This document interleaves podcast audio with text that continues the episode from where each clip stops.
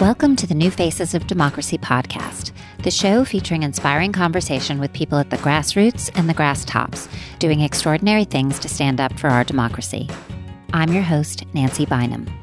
This podcast celebrates people who are transforming our political landscape by organizing, running for office, or generally striving to make our democracy live up to its promise of a more perfect union. I hope their stories will inspire you to learn more about them or to take action on your own. Head over to newfacesofdemocracy.org for easy links to subscribe, follow on social media, and to get more inspiration. On this episode, I have a conversation with Katie Michel, owner of Planthouse Gallery in New York City and a member of Victory Garden Collective, a group of women artists using their craft to exercise their patriotic duty. While the group started in 2016 to support Hillary Clinton in anticipation of her victory, it morphed into an act of political resistance under Trump. Just as Victory Gardens in World War II provided sustenance and nurturing, so has the Victory Garden Collective in providing sustenance to both the artists and their audience during a challenging four years, while nurturing the resistance through works that unite activism with a tongue in cheek domesticity. Katie and I talk about the power of political art to unite, console, and inspire us, finding joy in being part of the conversation, and the multitudes of women who have discovered their political voices in the last four years and made them heard. And now, here's my conversation with Katie Michel. Katie Michel, welcome to New Faces of Democracy. Hi, Nancy. Thanks for having me. So, Katie, I'm excited to talk to you about a group of artists called Victory Garden Collective that you're a part of. But I thought maybe just first we could start by you telling me a little bit of background about yourself and what brought you to this place. In my 20s, I worked at a printing press called the Grenfell Press. And it was my first job when I moved to New York, and I stayed there for 22 years. And I loved it. We did graphic design, we published books, we printed cards, we printed books, we printed prints, we worked with artists, we worked with writers. The work was always exciting. When I turned 40, I had always dreamed of opening a gallery the gallery, the opportunity presented itself. My kids were a little bit older. I walked around the corner from the press and found an old space called Planthouse, an old flower store. And there was a business card on the floor. And having done work for art institutions throughout my career, I said, that's the name of this gallery. That's our identity. It helped. It was on the flower block of New York and I'd had all these connections working with artists. So I was sort of wanted to try a space. Roll around, that was, I think, 2013. So I'm connecting with artists, I'm putting up shows, I'm publishing books, I'm publishing prints, I'm having lots and lots of fun. In 2016, I'm approached after the primaries where Hillary Clinton has been nominated to join a group called Victory Garden and it's five women artists. We're all New York City based. And the first project was t shirts. And the t shirts was everyone would design a t shirt that they would wear election day. And we were thinking that Hillary would win. And we were excited about the idea of the first female president. And so the fall, the t shirt projects, we each designed a t shirt we rolled them up into bags. And I mentioned to them, I said, I really like the name Victory Garden. It harkened back to World War II and the victory gardens throughout the US, even in Europe, even in Australia during the war that people put up to sort of support the war effort, I guess. And as the gallery owner, I said to the women, I said, I just love the name Victory Garden can I do a group show? Because I often did group show that sort of to the community saying, can I do a show called Victory Garden for December and just ask lots of people in the community to contribute. And this is prior to the election that I think I could probably look back and look at my email blast saying, we're going to do this. There was a picture of a World War II Victory Garden. And then I remember as the fall rolled on, it wasn't really till about a week before the election that things didn't seem as rosy. and going our way. And there was a artist, we ended up pasting some posters he designed on the front, on the outside of the gallery that had Trump as a Mussolini kind of figure saying, I will bomb. So you came up with this name, Victory Garden Collective, when it looked like Hillary was going to win. And it must have been something in that context. And then it must have been something after the election when it was a completely different context. So, what did it mean when you first came up with it? What does a group of artists making t shirts have to do with the Victory Garden? I think the, the idea of the garden, when we had our very first meeting about the t shirts, it was Janice and Louise's idea to sort of form the group to think about issues. And that was it. Maybe support Hillary as president.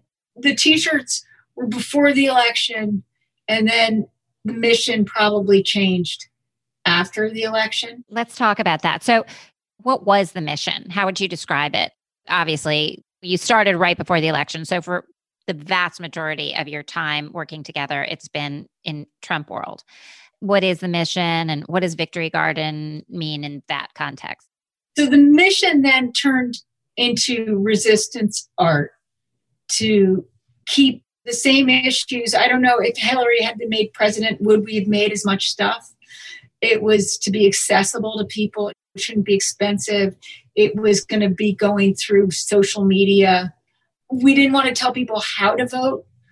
We wanted to tell people to vote, to think about issues, to be involved, to feel free to express themselves. There were little guidelines of no, we couldn't mention Trump directly by name. So I made a few things on my own that resistance, there was air fresheners, dump Trump air fresheners I had to make when it was really hot. But those weren't necessarily part of the collective. But our original project was the Victory Garden show opens with a big thud. And in December after Hillary's loss, and three or four of us were at that opening, and we decided our next projects after our T-shirts would be sashes, and we'd make sashes for the March on Washington. What do you mean by sashes? Like prom sashes or Miss America pageant sashes those sashes and suffragette sashes because they were both they were used in the suffragette movement and they were used in the miss pageants in the Miss America. So then we came up with a list of misses, Miss, the original poster I have to go look at, but mischievous, mistake, misrepresentation. And I designed a poster at work at Grenfell Press to print, and Janice and Louise at Russell Janice in Brooklyn prepared lots of sashes to be printed with misrepresentation. There was I'd have to go look back at the originals. And I sent an email blast out about it January 6th, and we were inundated with requests for sashes. You were selling these. We weren't even, we were giving them away. Said, stop by the studio and pick up your free sash. And people emailed from across the country. People came by, people made donations. I printed posters at the press brought them over to the gallery, did an email blast saying, come pick up your free poster. There's an opening. It was a Thursday before the march. And I didn't anticipate the run for the free merchandise. And Janice, Louise, and Wendy, I think, printed about a thousand free sashes over the course of a couple weeks that went out into the world. And then after the march, we all went and marched down in DC. We came back and I had a few leftover prints of, I said, we need to commemorate the project with the leftover prints and make a deluxe publication. And as a group, so I sent an email blast saying that those would be for sale. And the first call at the, my desk was from the curator for the head of the Whitney Museum's collection saying, We'd like to pre order this project. And I was surprised because you don't get that call every day at a gallery. no. and then the project ended up being placed, I think it was an edition of 15 and it sold out and i think it ended up in five or six different institutions i know the met has it you can go to the prints department there and look it up and the beinecke library at yale has it the new york historical society has it and included it in a show a year ago this is the poster original poster and then we made we sort of custom ordered these fancy sashes of 11 so you get the sashes and the poster together in a box and it commemorates the march from 2017. So, just one thing, what, like you said, I mean, that's pretty shocking to have the Whitney call you up and then all these other institutions. Why do you think they were so interested in this? Obviously, you were pushing some button that was really powerful. What was it? The button that was powerful is that the political art was a really powerful show. And I think about art of this period of we there is so much going on. And it takes a while for it to filter out. There's people making so much i mean you've interviewed a whole bunch of people on this subject. The diana weymar the tiny pricks project social justice sewing academy which is racial issues in the united states and then there's the trump issues there's the victory garden which is voting rights and resistance. Tell me if I've got this wrong, but a victory garden in World War II, they were generally in England, and it was people growing their own fruits and vegetables to supplement their rations. And everyone was sort of chipping in. Australia and the United States, too, because the people were being taken off to work in factories. And so they didn't want to stress the home. Was it like an act of patriotism? It was an act of patriotism. As well as just practically sure. feeding your family. And so that's sort of what you were taking your cue from and coming up with the name was this patriotic act of standing up and doing something? I would say definitely. And again, this is the idea of supporting Hillary as the first female president. And I think that's where it came from. But then it turned into this four years of resistance art. I mean, it definitely took on a whole much more poignant aspect there was this other thing that I had read somewhere that often in fascist sort of movements, there will be this huge uprising within the first year and resistance. And so you saw the March on Washington, and then there was the March the year out. And so we felt it was very important to keep going because often those voices start to get quieter as we get worn down. And so we knew that we were going to have four years of having to stay active as a group. But there was this real goal of not dropping out after two years and making sure we stayed on top of it and keeping at it. And even as our lives get busy with life and our own work, we made a point of making our projects small editions, editions of 100. So once that edition was done and project was sort of executed and sort of sold at cost, sold to sort of cover things, made stickers to support it, we'd move on to the next thing because there was always something.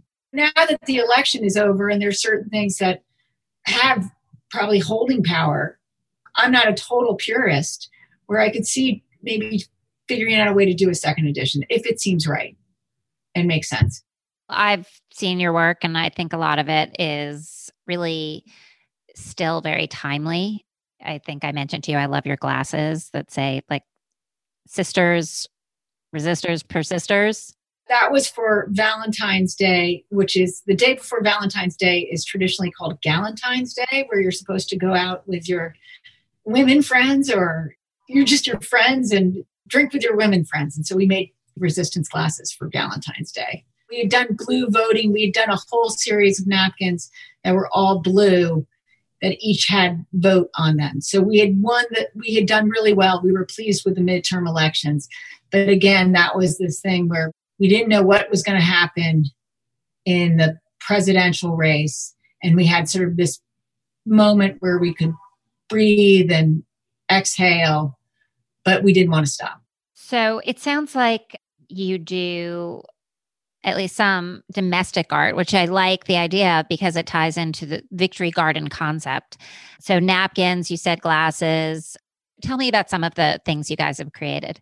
before the napkins, there were prayer flags, and the Tibetan tradition of prayer flags was on our minds. Of so they were all sort of messages of positivity, and so we did a prayer flag show at the gallery at Planthouse, a summer show on my terrace, and it was incredibly beautiful. And it was the idea that also art could be very simple and not expensive and could be powerful. And then we opened it, that show up to, we were the basis of that show, and that was the basis for the napkins we designed. We each took, there were maybe eight prayer flags, and we, there was a uterus, there was a picture of Ruth Bader Ginsburg, there was a, I think, John Muir quote, there was a Zora Neale Hurston quote, and they were all addressing immigration. There were different issues that were up in the resistance, and it was an incredibly. And then we opened up the show so people could make their own flare, prayer flag and drop it off. And then the whole thing is that they disintegrate into the wind over time. So you just leave them outside, and they send the messages of hope out.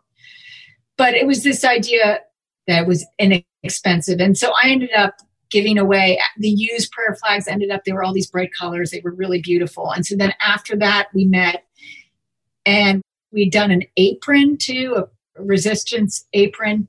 And that was sort of the start of the thinking of the domestic after the t-shirt of things you could wear and victory garden like working in the garden with your work clothes and then napkins came out of the prayer flags because they were really pretty and again that was one of those projects where we printed 12 different napkins by hand and we published them and they sold out in two days.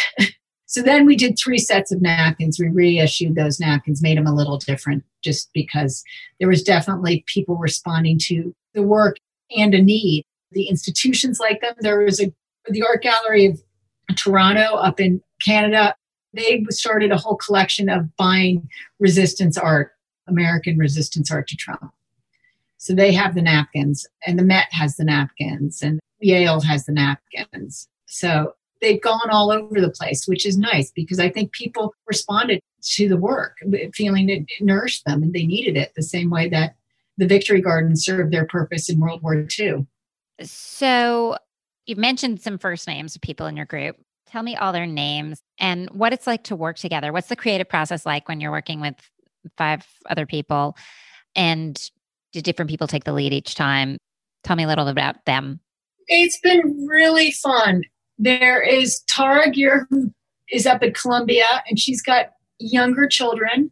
There's Jess Frost, who is out in Long Island. She's the director of Duck Creek's art, curator. Janice Stemmerman, who's got a artist printing compound out in Brooklyn.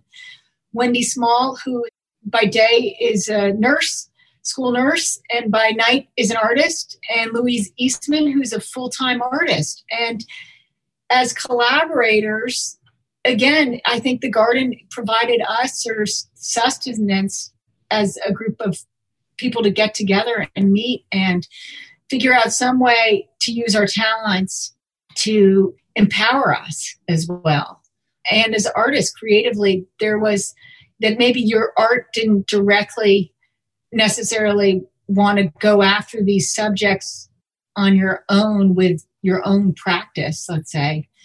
I mean, you might do it in different ways, but this was a way to get that message out together. And sometimes different people would make suggestions of Tara's involved up in Washington Heights with the immigrant community. So she sort of kept us on immigration and things that were needed in churches. And I know we did butterfly tattoos at one point. So, as a sign that you were a sympathizer.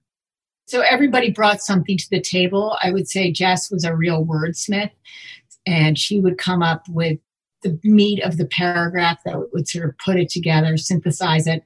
And the last things we did, those votives, which was the candles which was our last publication right before the election. Describe those candles just for listeners. They're votives, they're ceramic candle holders and with their pinholes so that when you light your candle, it spells vote. And that's an incredibly beautiful, powerful object. And again, it played, we exhausted the napkins. And after we'd done three sets of napkins, and I just saw that there was sort of napkin fatigue a little bit in our audience. So then we did glasses. And so again, we were always liking to sort of push the subject of domesticity with our items, that things that you might have in your home, that were objects that you would use, that you would might entertain with. And so the votive. I love the votives because they're literally vote ifs. I mean, it's just the play on words. They're beautiful, like you said, and they're a way of conveying a message in a very low key but still powerful way. Quiet way too. Quiet, sort of, yeah. A candle is quiet and to reflect on the freedoms and the things we have fought for for so long. It's probably one of my more favorite because it is so quiet. Yeah, and candles have so much significance in terms of I mean, our the last candlelight vigil I went to was for Ruth Bader Ginsburg. Candles are commemorative. I know you said a lot of your work has to do with voting rights and getting people out to vote and also raising policy issues, but it seems like a lot of it is geared to women's issues too. I'm thinking of the Miss America type sashes and the sisters' glasses. What message are you sending? Is there a message you guys think you are sending to women or about women's issues? Because we're a women's based collective and we're all in our late 40s, early 50s. So we were the same generation. So we know that we fit into a conversation about women's issues. And we're all white women. And so I think we do think about our role in the conversation, especially if you think about the suffragettes. And so that is a conversation that we always are having when we meet about how we fit into this conversation of women's issues.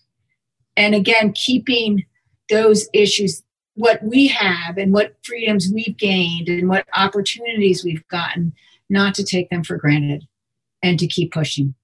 In creative activism, there's often a benefit to both the maker and the viewer or the recipient of the art.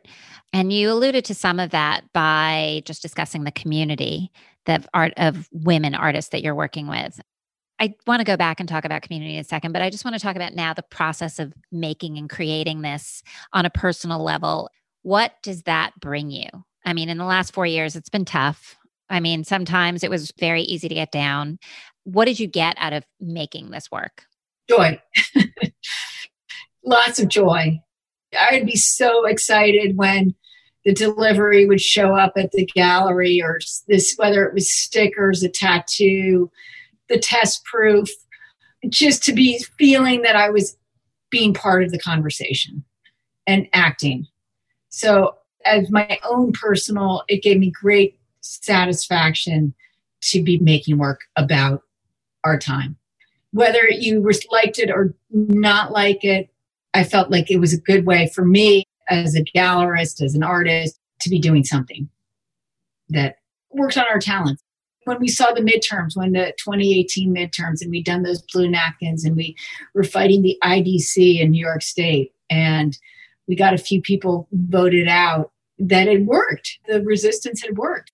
That was really exciting for us. And then you saw this outpouring again. You see the work the last year, especially because I think people got fired up again. I think it was quiet for a couple of years in between. And then this last year, there was a real big, big push to get so much art poured out.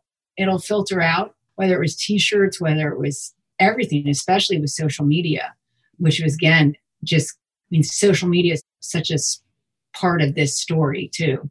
Tell me how social media plays part in this. Well, social media, I think in 2016, we're just the average voter.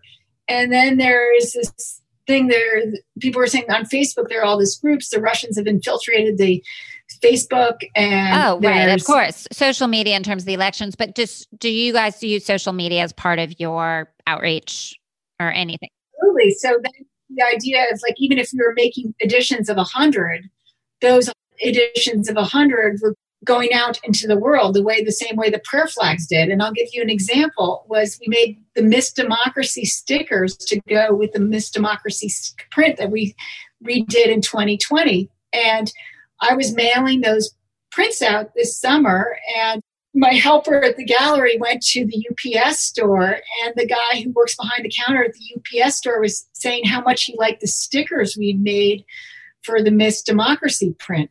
So Philip said to me, Can I bring him a whole bunch of stickers, Katie? And I said, Yeah, absolutely. He brought the UPS guy a whole bunch of Miss Democracy stickers. He put it on the back of his laptop at home and then posted it on his social media. That brought me joy, that story. We talked about what the work brings to you. What do you hope it brings to others who buy it or who just see it, like on the UPS guy's Instagram? Well, he got to feel like he was doing something too, besides going to work and sending a message that his voice mattered too in this story. The same way that it got maybe in registering. And again, it's also all the positives that have come out. There will be positives that come out of this period of massive voter registration, people engaged again. Absolutely. I love the community you guys have created among yourselves. And obviously, you were all friends before, but what role has that played for you in the last four years? Just having the women. Oh, it was having our meetings every three or four months together was sort of a sisterhood meeting to reflect about what was going on. And we would have meetings. We wanted to make sure that we were sensitive when we were putting stuff out there. We'd have a litmus test. I know Louise's daughters, we'd run by things to make sure that it passed their test before we publish something. And we're going to meet soon to see what we have to do, how we continue to work. That's one of my questions. Like, what are you thinking? Are you done? Is it like, have you wrapped it up or is there more to do? Again, there was a curator too who said to me, I said, well, maybe we'll be done in November. Our goal was four years and to get him out of office.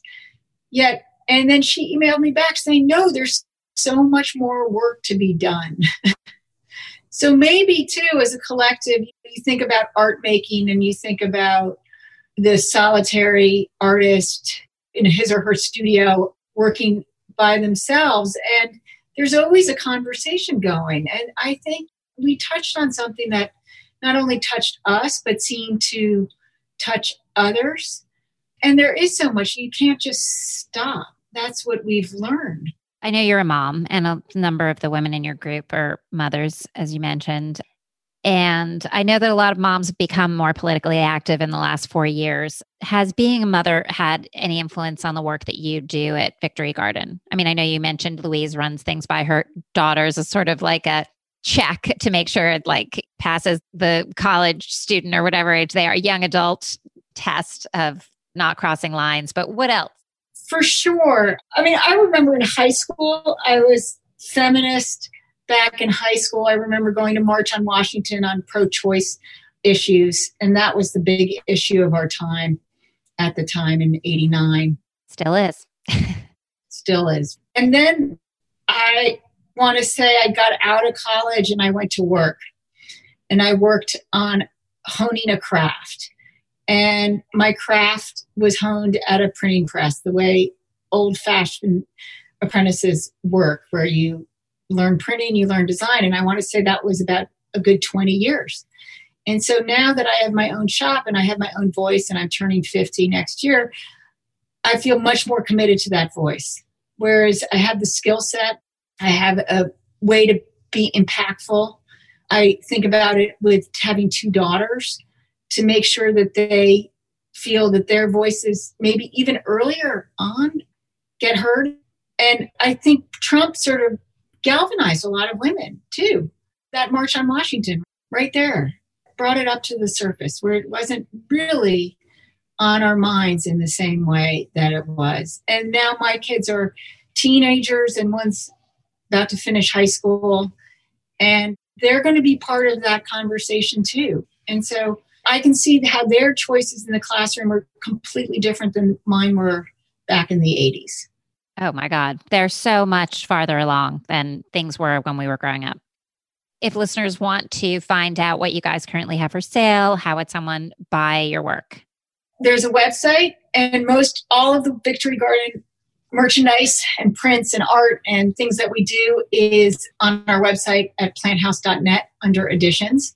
I'm also publishing other artists who are doing political art or not political art, but it's all there on my website at planthouse.net. And my gallery is at 55 West 28th Street. There's a schedule there of art where even in the pandemic, even though there are a few people coming in, you can visit all the shows online as well. We have a robust program that may not be perfect, but it's there and we have the space and the my landlords which is really great have given me a break for 21 so i don't expect to go anywhere and i get to keep doing what i'm doing so i'm hoping to be stay in new york keeping at it and we won't stop i don't think i hope not i hope not i love the way that you are using your skills as artists to spread a message to do something that brings you joy while it makes other people think and brings them joy as well. So, Katie Michel, thank you so much for joining me today on New Faces of Democracy. Our conversation was